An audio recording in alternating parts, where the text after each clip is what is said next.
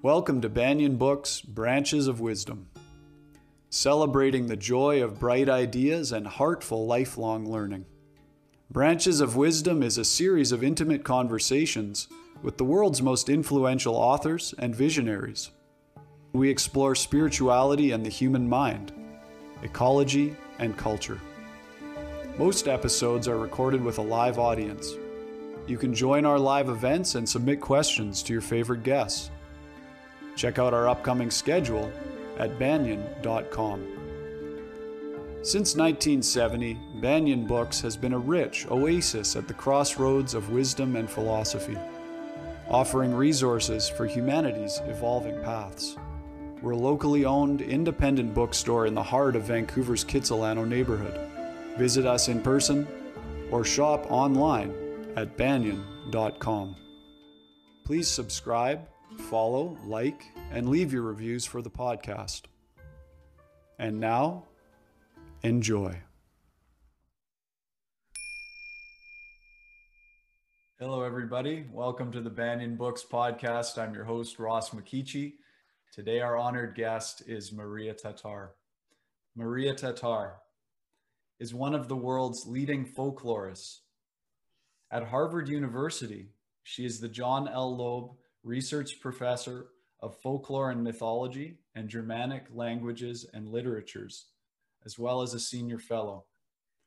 Our guest's research focuses on modern German culture, folklore, and children's literature. Maria is recipient of fellowships from the Guggenheim Foundation, the Radcliffe Institute for Advanced Studies, and the National Endowment for the Humanities. She has written books about Weimar culture, the Brothers Grimm, Hans Christian Andersen, and childhood reading.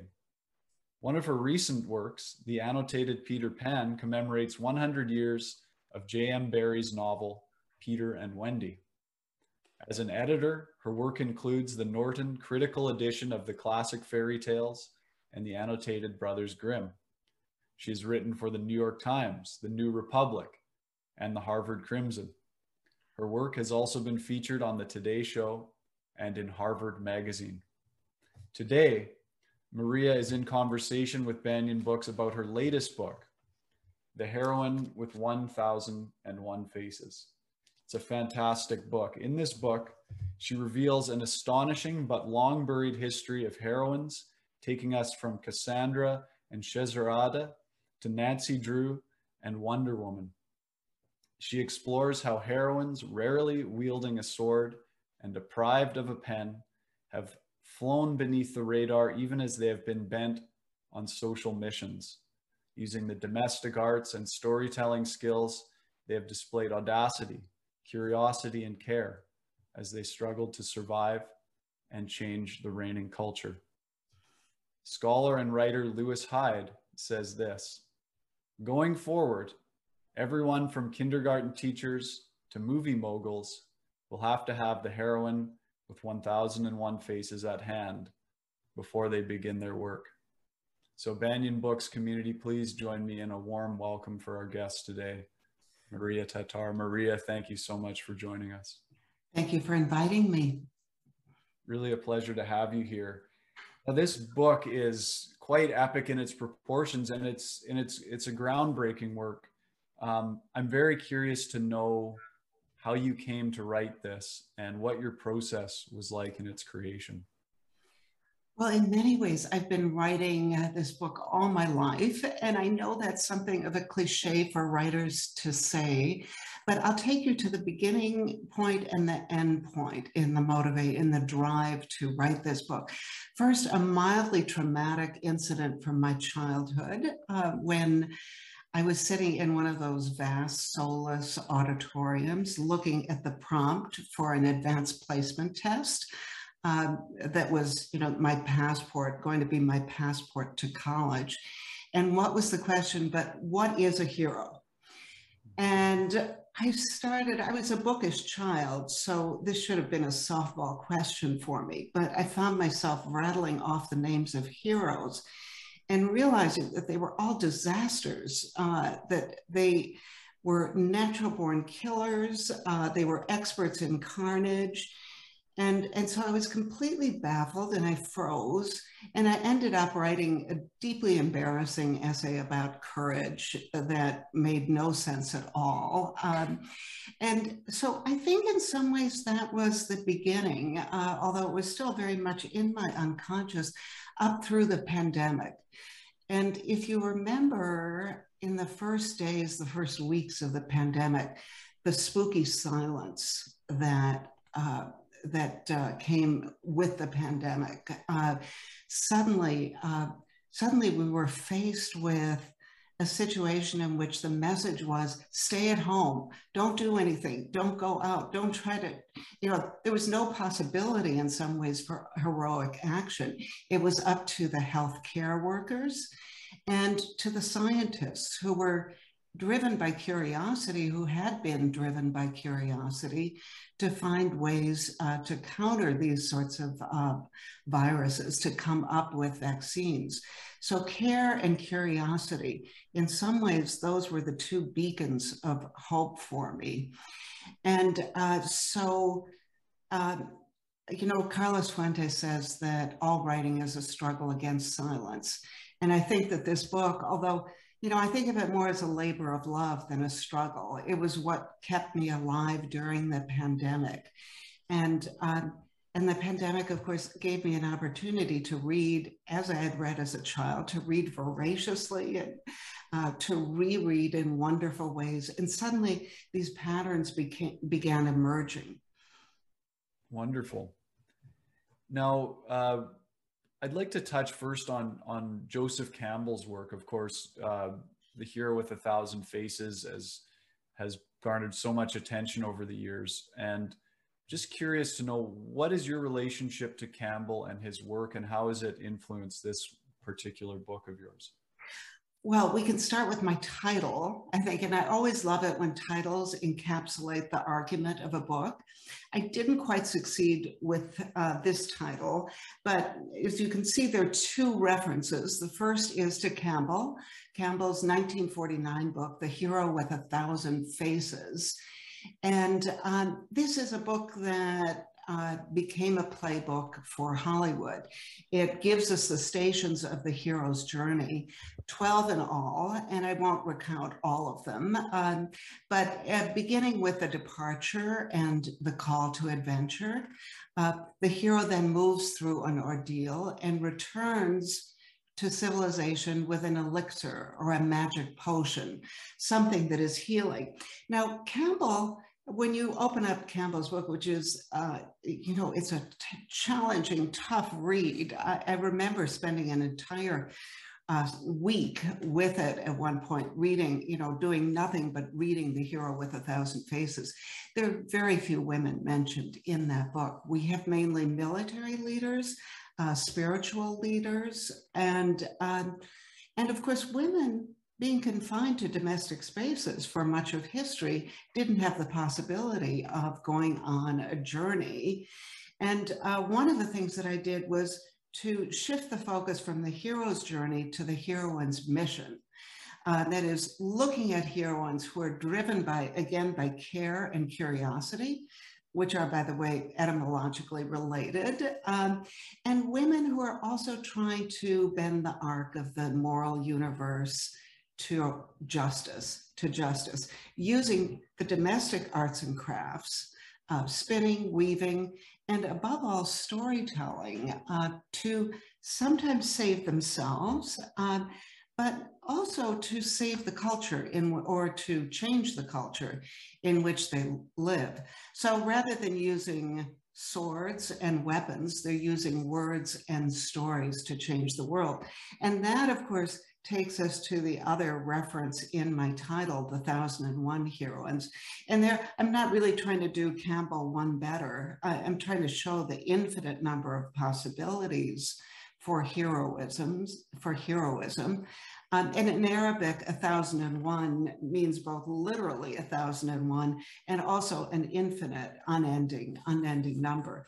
So here we are with Scheherazade. And what does Scheherazade do? She volunteers to wed Shahryar, who has been marrying a new woman every day and then the morning after he decapitates that woman, she volunteers. And what does she do to survive? She tells cliffhangers. She tells stories that are so exciting and so seductive that Shahryar decides to delay her execution. And so it's through storytelling that she saves her own neck. But more importantly, she changes Shahryar and the culture in which she lives. She ends this reign, this terrible reign of violence. So in some ways, I think, you know, the goal of this study was to try to install some new foundational figures, not just Even and Pandora, who bring evil into the world because of their curiosity, which is often misinterpreted. But to bring Scheherazade into the picture and show what she does. Right, okay. Now, there's a quote from your book, and I wanted to ask you about this, the power of myths and fairy tales, but also what has been lost in terms of the feminine side. So here, the quote is, "Myths and fairy tales invite us to hit the refresh button, oxygenate the characters, fill in the gaps of the plot, and make new versions. Let us not forget that they were improvised in social spaces as an early form of collective bargaining with call and response, give and take, and a chatty back and forth that often took the form of, 'That's not how I heard it.'" So how does this understanding give permission and open the floodgates for this kind of reimagining of the limited ways that these stories have been told up until now? Oh, I'm so glad you raised that issue because, of course, myth and fairy tale, they're part of the cauldron of story, what Tolkien called the great cauldron of story. But if we go back to ancient times, they're part of an oral storytelling culture. And there is a back and forth. Now, you know, these stories then migrated into new media, into print culture. They became novels. They became plays. Today, they've moved into film culture. And when they do that, they also change. And, you know, the wonderful thing is that it's never the same old story. So when you mentioned oxygenate the characters, think of all of these women writers, starting with Margaret Atwood and her extraordinary Penelope Ode, which gives you the Odyssey from Penelope's point of view, to Pat Barker's The Silence of the Girls, where we suddenly see the events of the Trojan War through the eyes of Briseis, or Pat Barker's The Women of Troy, or Natalie Haynes's A Thousand Ships. Suddenly, we not only have a new perspective, but we're also inside the minds of the characters in a way that we rarely are in the Iliad or the Odyssey. Also, not in fairy tales at all because they're so action-packed and everything is on the surface. If a character is sad, they just sit down and cry. We don't learn about how they're sad. So you've raised a really big issue, one that takes us to the whole question of how stories are constantly reinvented, repurposed, recycled, made relevant, and then adjusted according to the medium and also the teller and the audience. So, you know, there's a constant churn, which is, of course, a great thing, because, as I said, we don't want things to ossify and never change. Metamorphosis, change, renewal is at the heart of storytelling, of our storytelling practices. Thank you. Now, one of the major themes throughout the book is that when the hero's stories are told through the eyes of the feminine perspective, they're striving for things like care, curiosity, and social justice. You touched on it a few moments ago in the first question about the etymological roots of the word care, and they're tied, I believe, with curiosity. Is that true? Yes. Think of curiosity, cura, which means care. And if you go to the Oxford English Dictionary and start to look at not just the etymology, but the various uses of curiosity, you discovered that curiosity once meant many centuries ago, in its first documented uses, meant paying care and attentive concern to something. So, I mean, I just mentioned even Pandora, who are curious creatures. Eve's curiosity has been interpreted as carnal curiosity, when in fact, you know, she wants to eat the fruit of the tree of knowledge, and so women have been positioned through their curiosity as bringing sin and evil into the world, when in fact that curiosity can be seen as something very different. It can be inflected very differently, and it often takes the form of caring about others, wanting to break out of a certain mold, be adventurous and exploratory. And often limits are set on that curiosity.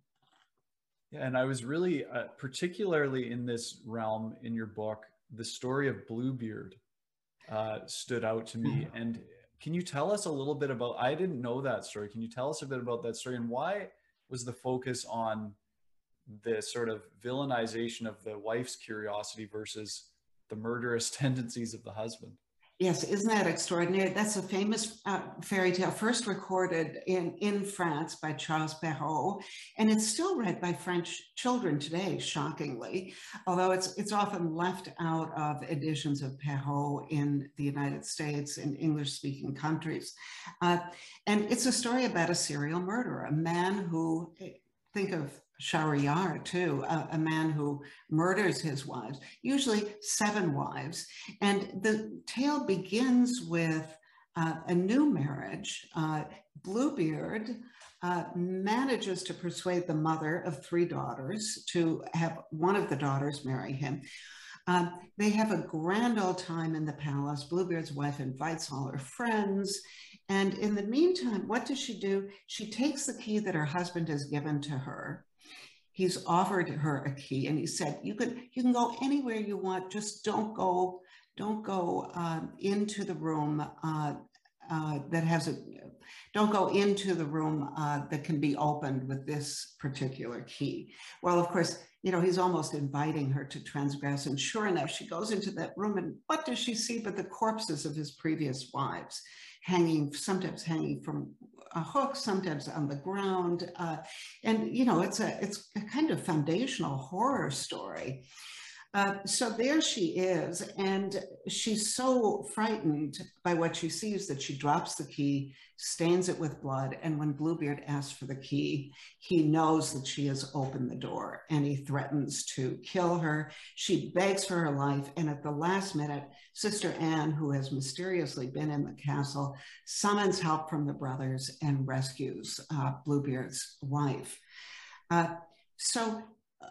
Charles Perrault attached a moral to that story, and the moral was, women, don't be so curious.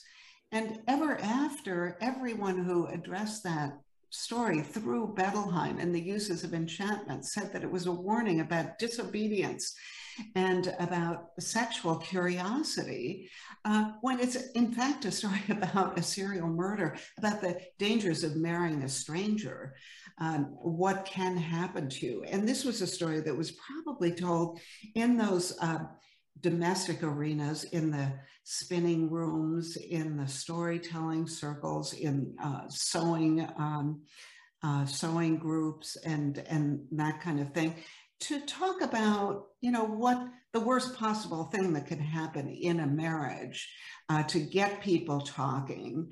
And, you know, in some ways you needed a horror story. You needed something that magnified and enlarged the perils of marriage to get people talking and to tell their own stories and to gossip about this person and that person. So, you know, another case of curiosity being demonized and seen as negative, when in fact it can be a life-saving tool. And you see that in all of the women detectives that emerge in the course of the 20th century. You know, they want to get to the bottom of things, and they want to make sure that the world is safe for other women. A prime example, Lisbeth Salander in The Girl with the Dragon Tattoo, who's this wonderfully mercurial creature who is out not just to get revenge for the abuse to which she's been subjected, but also to make the world a better place for other women. Yes. I want to touch on this idea of telling a single story. I love what you had to say about the way The Hero with a Thousand Faces has been tragically reduced to a stereotype, one that is not just incomplete, but in a sense also untrue, for it often tells only a small part of a story, just half the story, and sometimes even less than that. Now, I just want to add that I do know quite a few men in today's culture that are worried that masculinity is under attack, and I disagree. I wholeheartedly feel that it's actually what's happening is we're hearing more of the story now instead of just a single story. And you mentioned Chimamanda Ngozi Adichie's 2009 TED Talk on the perils of reductive thinking and of telling a single story. Can you speak to that? Oh, yes. Oh, that's, I think, a quite extraordinary statement, the perils of a single story. And as I was writing this book, I began to understand the importance of what Nietzsche actually called perspectivalism, that is, seeing things from different perspectives, and how you can never really get to the truth without understanding those different perspectives. Think of the story of Philomela. It may not be one that is all that familiar to a general audience, but it's a story that it appears in Edith Hamilton's mythology and in Ovid's Metamorphoses. It's in some versions, it's titled The Dangerous Sisters. Well, here's the deal. Philomela is raped by her brother-in-law, Tereus. She threatens to broadcast what he has done, to broadcast the sexual assault. And how does he respond? By cutting out her tongue. And Ovid gives us a vivid description of that tongue quivering on the floor. So what does Philomela do but resort to the domestic arts and crafts, using cunning, using craft, also using beauty in an odd way? I think that has to be brought into the story as well. She creates this beautiful and horrifying tapestry, which she gives to her sister, and it depicts her rape. And the two sisters then are united in a terrible act of revenge. So they do become dangerous. But the fact that the story is you know, there's a kind of endless cycle of revenge. But the fact that the story is described as the dangerous sisters reveals exactly how we've been looking at these stories from a single perspective. Or the story of, I mean, think of the Odyssey, Odysseus. We see things from his perspective, but read Circe, not just Margaret Atwood's Penelope Ad, but Madeline Miller's extraordinary novel Circe, and we get her story, her backstory, and we discover a completely different world. And so, you know, we need these different versions of a story in order not just to arrive at some abstract truth, because I don't think we'll ever do that. That's sort of a fantasy, but to engage with the story and to start talking about it and to say, you know, this is, well, as you said, this is not how I want to think about it. I want to tell it this way. And there's been this wonderful efflorescence of storytelling. I've gotten wonderful messages and letters from readers of my book who have sent me their own stories, sometimes autobiographical and sometimes fictional. reminding me of how writing is not just a form of therapy, telling your story is not just a form of therapy, but also a form of self-actualization, of figuring out who you are, what your identity is, what your values are, and how you want to move into the future. Right. And this is one of the major themes in your book, is the power of speaking up and sharing one's story. What is the healing power in that? Sharing the story, well, first of all, no longer being silenced. That is, you know, there are two sides to that particular story. And I think I spent a lot of time talking about the various strategies that have been used to silence women. I've mentioned a few examples. I could also mention Cassandra, who loses her credibility, who is given the gift of prophecy by Apollo. He's interested in seducing her. She has misgivings about it, about that. So he takes it back by spitting in her mouth, which means that nobody will ever believe what she says. So that's another form of silencing in a way. So you have all of these different strategies that have been used, including reducing women's talk to gossip and chatter and idle chit chat. And then the extraordinary power of telling a story, which is, as I said earlier, the one weapon that women had, the sword that, I hate to use these military metaphors, but the strategy that women had for getting their version of a story out there, for seeing things from a new perspective. And as I said, you know, that can be both therapeutic, but also world changing and creating new communities for not just telling stories, but thinking about what we can do to change the current circumstances in which we're living. Right, right. You've touched on beauty, and I really am interested in this, what you call the double bind of beauty that women may have found themselves in historically, where they're both prized and condemned for their beauty. Can you speak to that? Yes, right. Well, first, the Trojan War. How did it all start? A beauty contest.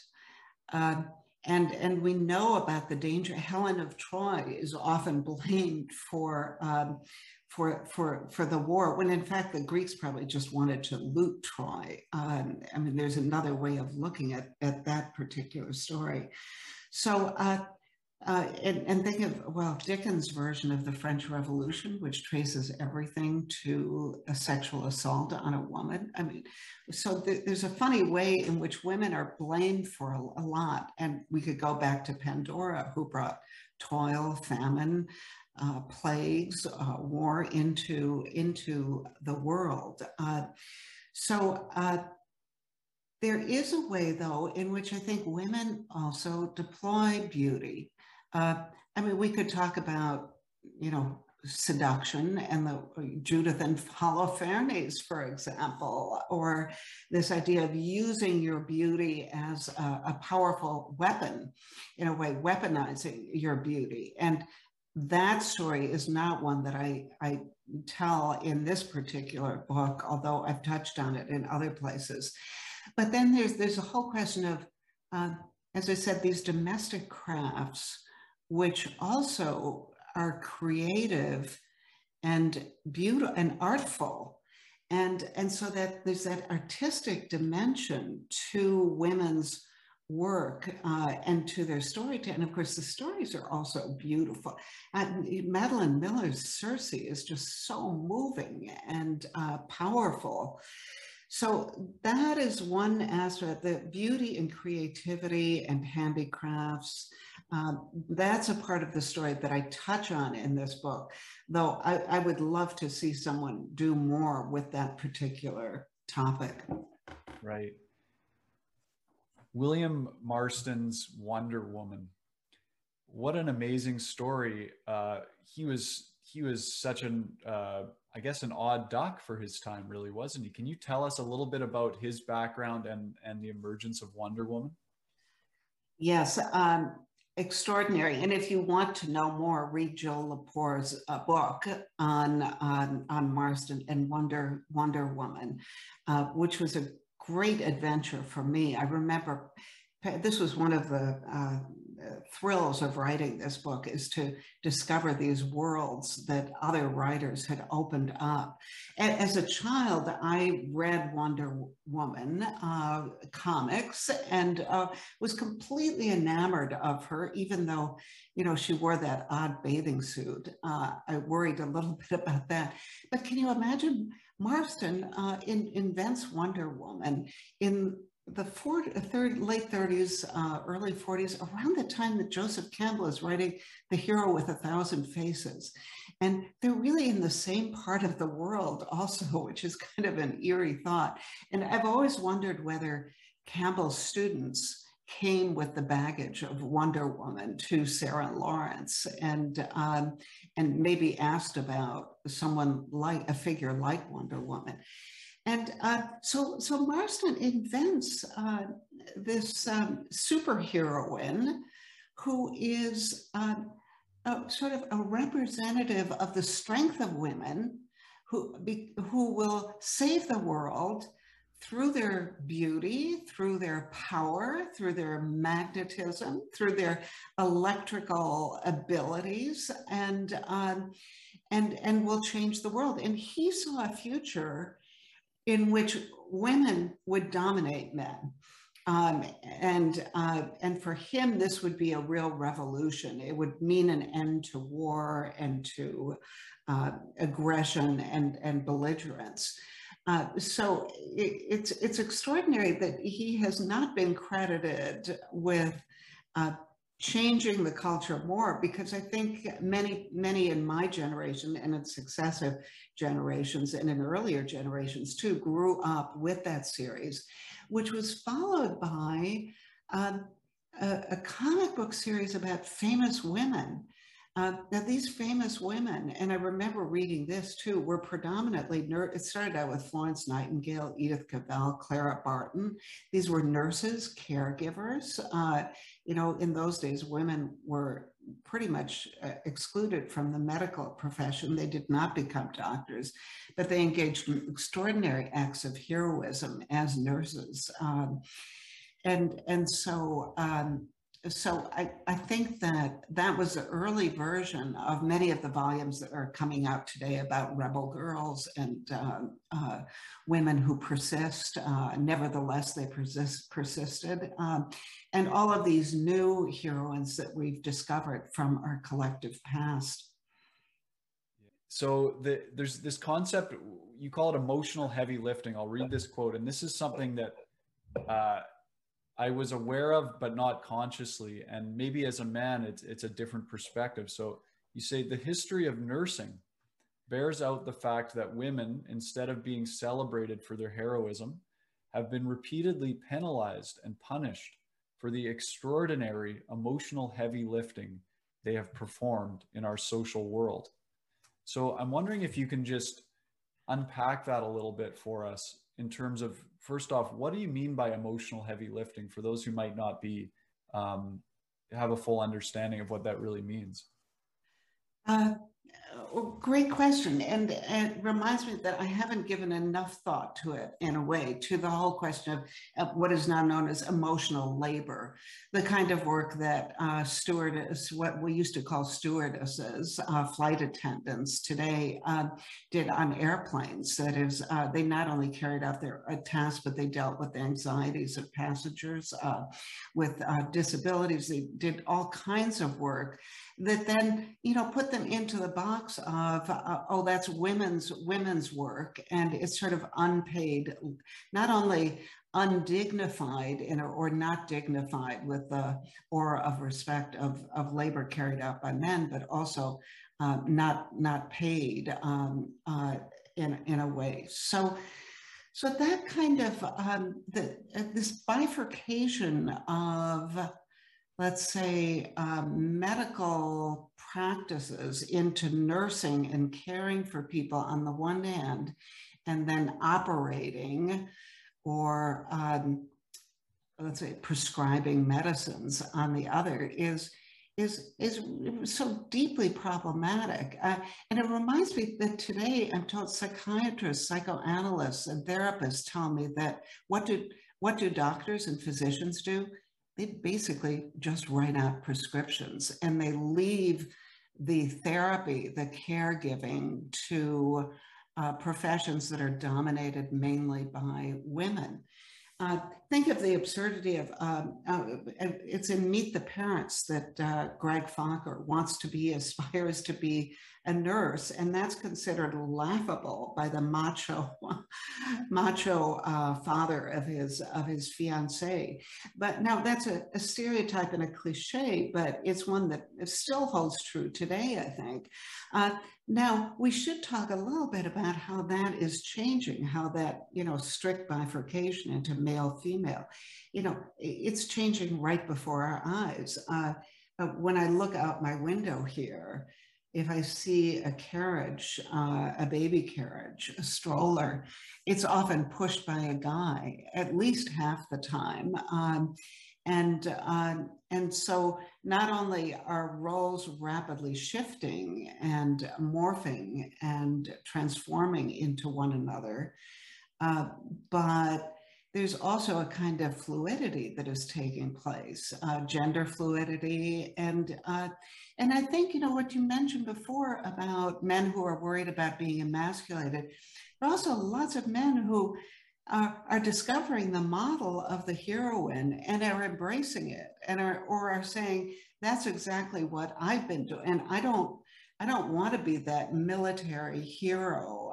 I don't, in our culture today, what are we doing? We're taking down the statues of Confederate soldiers, and we're raising new statues of civil rights workers. Mary Bethune is now in this statuary hall in the Capitol. And we have tributes to emancipation, which show us enslaved peoples. And it's not so much that we're turning just to victims, but to those who have been courageous and who have sought, even as victims, to survive and to help others.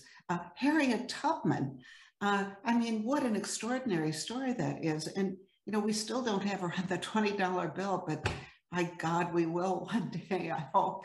And there she is, she frees herself. She's born as an enslaved person. She liberates herself.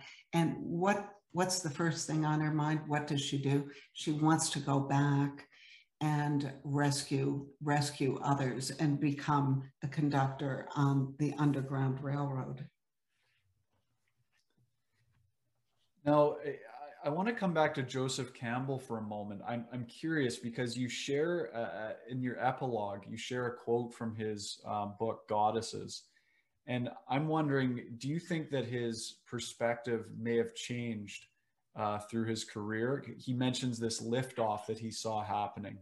And what kind of changes do you think he saw? And what kind of changes do you see happening now and going forward?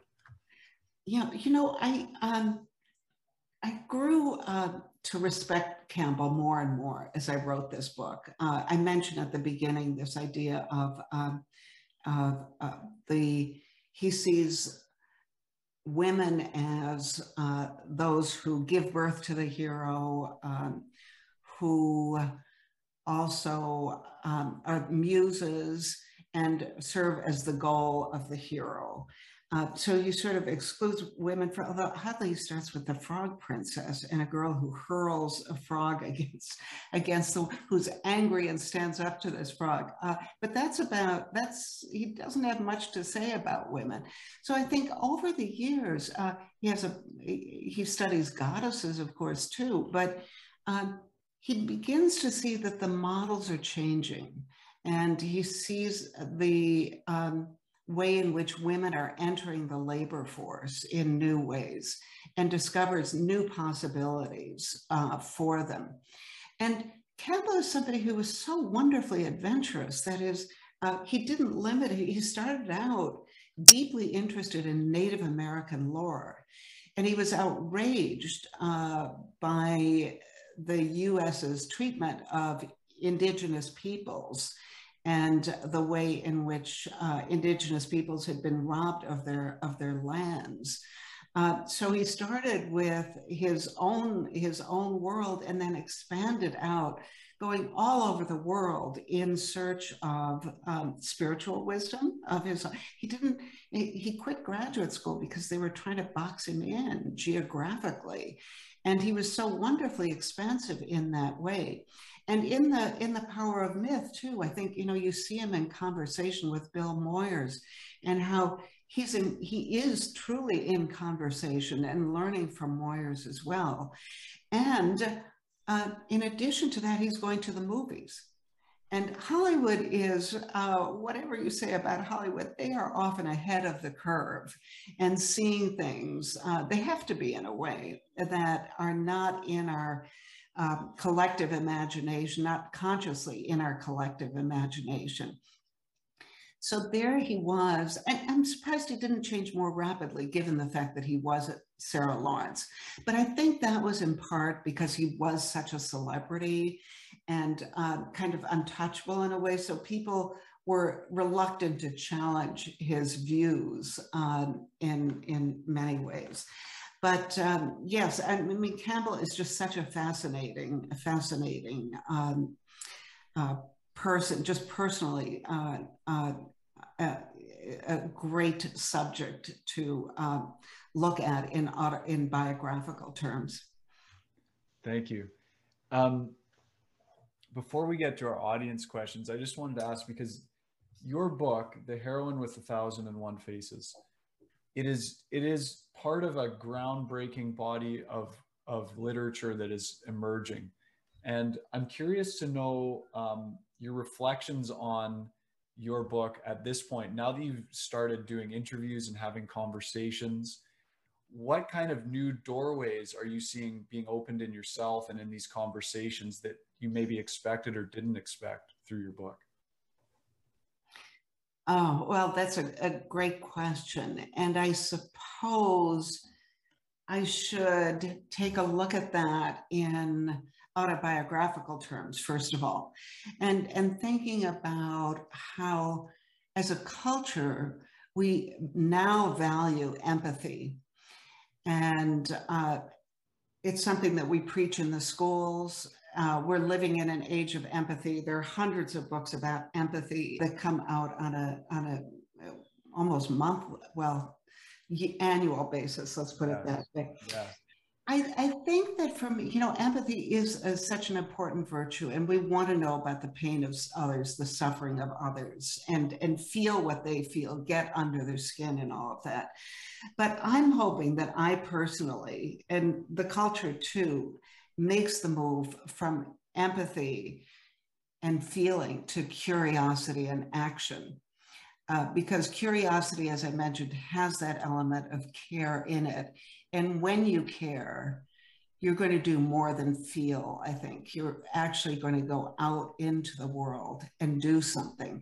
And I think the pandemic has also, even though we're still, you know, restricted in many ways, you know, a friend of mine wanted to work on a suicide hotline, a therapist of many years, and was told that he could not do that because they had halted the training program, which had to be in person. So in some ways, our opportunities are limited in ways, but I think we have to prepare ourselves to go back into the world. And, you know, trying to make a difference, to actually do something with those feelings that we have, with those empathetic feelings that we have learned to foster and promote in ourselves. And now's the time to translate them into action. Excellent, thank you.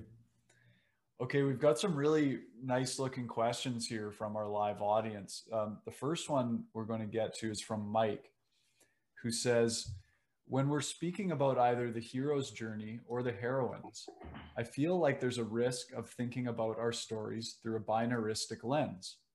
How do we use these comparative models or analyses of myth and story to break through the binary toward a vision and the creation of more diverse stories? Oh, well, that's a great question, and one that I have worried quite a lot about, because I'm looking backwards at our history and where we've positioned, how we've positioned heroes and heroines. I'm also deeply interested in the heroism of everyday lives. That is, you know, we wake up every morning to a new adventure, and we have to go through, depending on where we're socially situated, we have to go through ordeals. And by the end of the day or the end of the week or the end of the month, let's hope that we've done something. So in some ways, I think we could talk about heroes with a capital H, cultural heroes, and heroes with a lowercase h. I always felt at the end of, when I was raising children, I always felt I should get a medal at the end of the day. I had been, you know, raising a child raising children is heroic. So we could think in terms of the capital H and the small h, and maybe, you know, what is the path forward? I'm not sure that I have the answer. Do we just make hero kind of generic? I'm not so sure if we should make that move, but how do we break the binary? And I think one way that we do it is to say, we're totally comfortable as men and women, as non-binary, moving back and forth on a spectrum of possibilities. Maybe we have to invent a new word that is not gender specific at all, but that opens up the infinite possibilities that are available in heroism. And what I want my book to do, though, is start a conversation, not about a journey, but about the values that are embedded in our idea of what it means to be heroic. So that's a partial answer.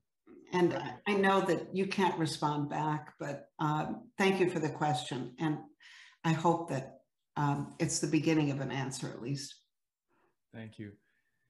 I just want to say, you know, just from a male perspective, the most mature and confident men that I know are the ones that they have no qualms about saying, yeah, this is my feminine side. And, you know, it's not a dirty word for them to be expressing in the feminine.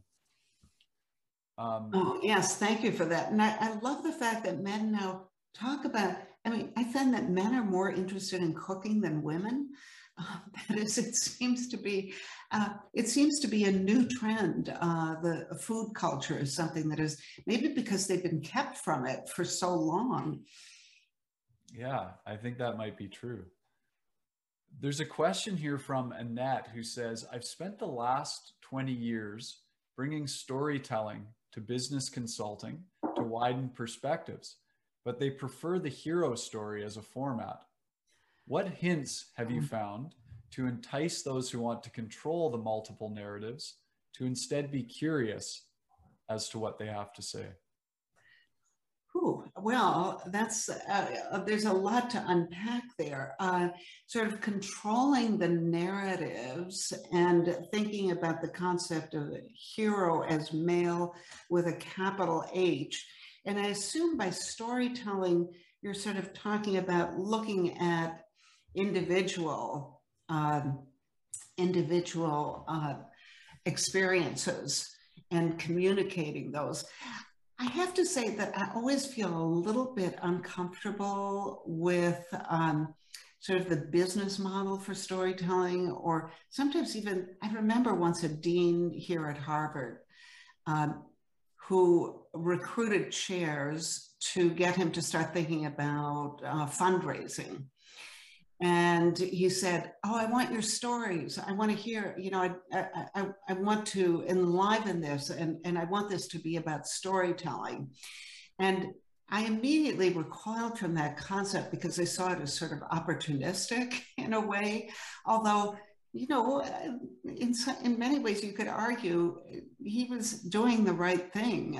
He was trying to put out stories about transformation and change, and how students through their education came to be empowered as scientists or as engineers or as scholars. So those individual stories can be truly powerful. The stories of an immigrant who comes to this country at age 5 or so and does something, and I will cite a real life example, who does nothing but watch Disney films, each one 100 times, and then lo and behold becomes a writer, a successful writer whose books are turned into films. So yes, that's a partial answer to your question. Thank you for that. Thank you. There's a question from Arlo, and this is an interesting one. I'm sure you get asked this, and I know the answer. I'm curious to hear what you have to say. Arlo asks, are there stages or stations of the heroine's journey parallel to Campbell's stages of the hero's journey? Oh, well, I want to hear your answer to that. But I guess in some ways implicitly, and I think I say this in the book too, I'm moving against that, you know, although there's a wonderful book by Maureen Murdoch called The Heroine's Journey, so you might want to look at that. But there are many fairy tales in which women do travel. And in one, a young woman puts on iron shoes and she has to wear them out before she finds the beloved and has a chance to rescue him and to redeem him. So one could look at actual physical journeys, women who do travel and undertake redemptive journeys. But for the most part, because they stay at home, they can only undergo a kind of spiritual journey or transformation. And that, of course, happened because everything is a journey. But I think I'm reluctant to try to take Campbell's model and create a female counterpart for the very reasons that I stated at the outset, because the woman's experience is so very different. And what about you? Well, I should reframe that. I had heard you in your interview yesterday speak to that. And so I kind of knew a little bit how you might respond to it and why you would steer clear. So not that I personally know the answer. I don't know anything. You know a lot. You're just modest. Yeah. There's a note from Annette who had asked the question about storytelling in the business setting. And she added, and she said, that's my point actually. How to keep it from being opportunistic with a question mark. Oh, great. Yeah. Yeah. Yeah. And I wish I knew the answer and probably how to keep it.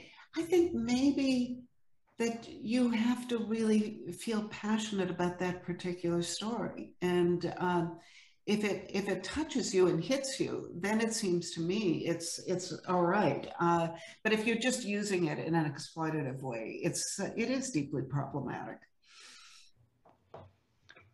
On the question of sort of the stages in the heroine's journey, there's a question from Catherine who says, "Are you familiar with Kim Hudson's The Virgin's Promise, and how do you feel about the 12 steps of her heroine's journey?"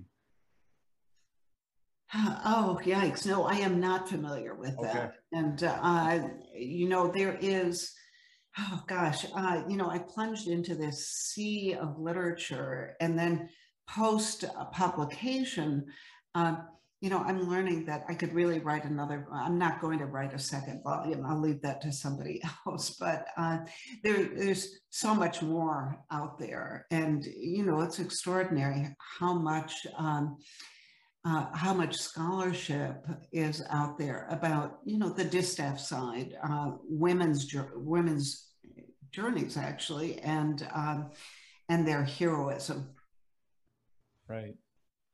Thank you. There's a question from Karen here, and I might have a follow-up question to this one actually. Karen asks, why do you think we are seeing so many retellings of ancient myths right now?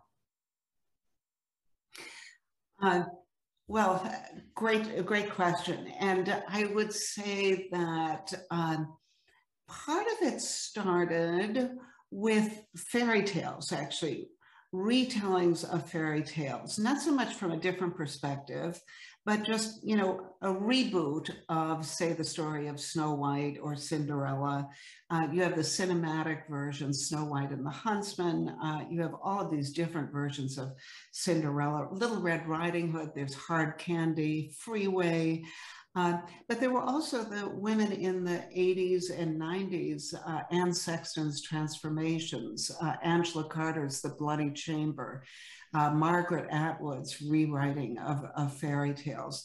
These efforts to mine stories from times past for material and to create new liberating, new narratives with a liberating potential. And I think that there's something about myths. You know, myths are sacred stories. So, you know, I talked earlier about the great cauldron of stories, but myths being sacred stories seemed kind of untouchable. So I think the move after fairy tales, after these iconoclastic retellings of fairy tales, was to take the myths and look at them from different perspectives, take them apart. And I think it took, I can't say that it took more courage, because Sexton, Carter, and Atwood, Toni Morrison, who did the same thing with African-American folklore, really so courageous. And but I think that there was a kind of reluctance to move to the Odyssey, the Iliad. How dare you touch that? I mean, we have a translation by a woman for the first time of the Odyssey. And so I think that was a slower move. And now that it's happened, of course, I think there will be a proliferation of these narratives, and they're so fascinating. They're just endlessly fascinating. Right. Thank you. Thanks to everybody for submitting your questions. Really wonderful to see. And before we close, I just want to take this opportunity to thank our live audience, of course, and thank everyone in the Banyen Books community who's supported the store over the years, and our owner, Colin Limworth, who's been at it for 50 years and still going strong, and Jacob Steele, who's our podcast producer and events coordinator for Banyen, who sort of curates and brings all these events and programs to the fore for all of us. Maria, I'd like to close by just asking you what's next for you. This is an amazing book. How do you plan to build on it going forward, or what kind of projects are you looking at now?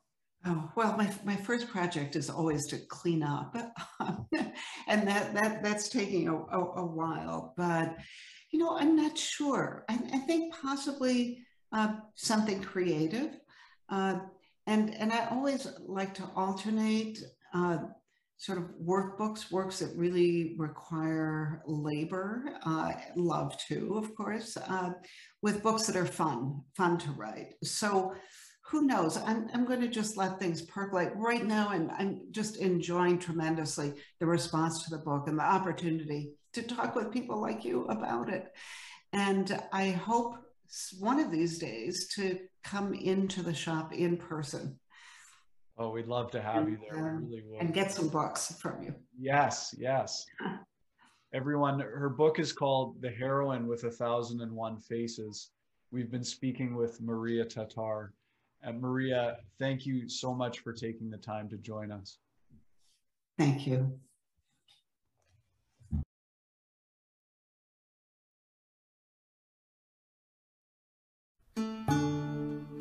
Thanks for joining us for Branches of Wisdom, a podcast of Banyen Books and Sound, Canada's spiritual and healing resource since 1970. Our podcast producer is Jacob Steele. The show is edited by Abdo Habani. And I'm your host, Ross McKeachie. Watch all our conversations on YouTube by searching for Banyen Books, or listen on your favorite podcast platform. Please subscribe, follow, like, and leave your reviews and comments. We love to hear from you. For all our live events, books, and more, visit us at banyen.com.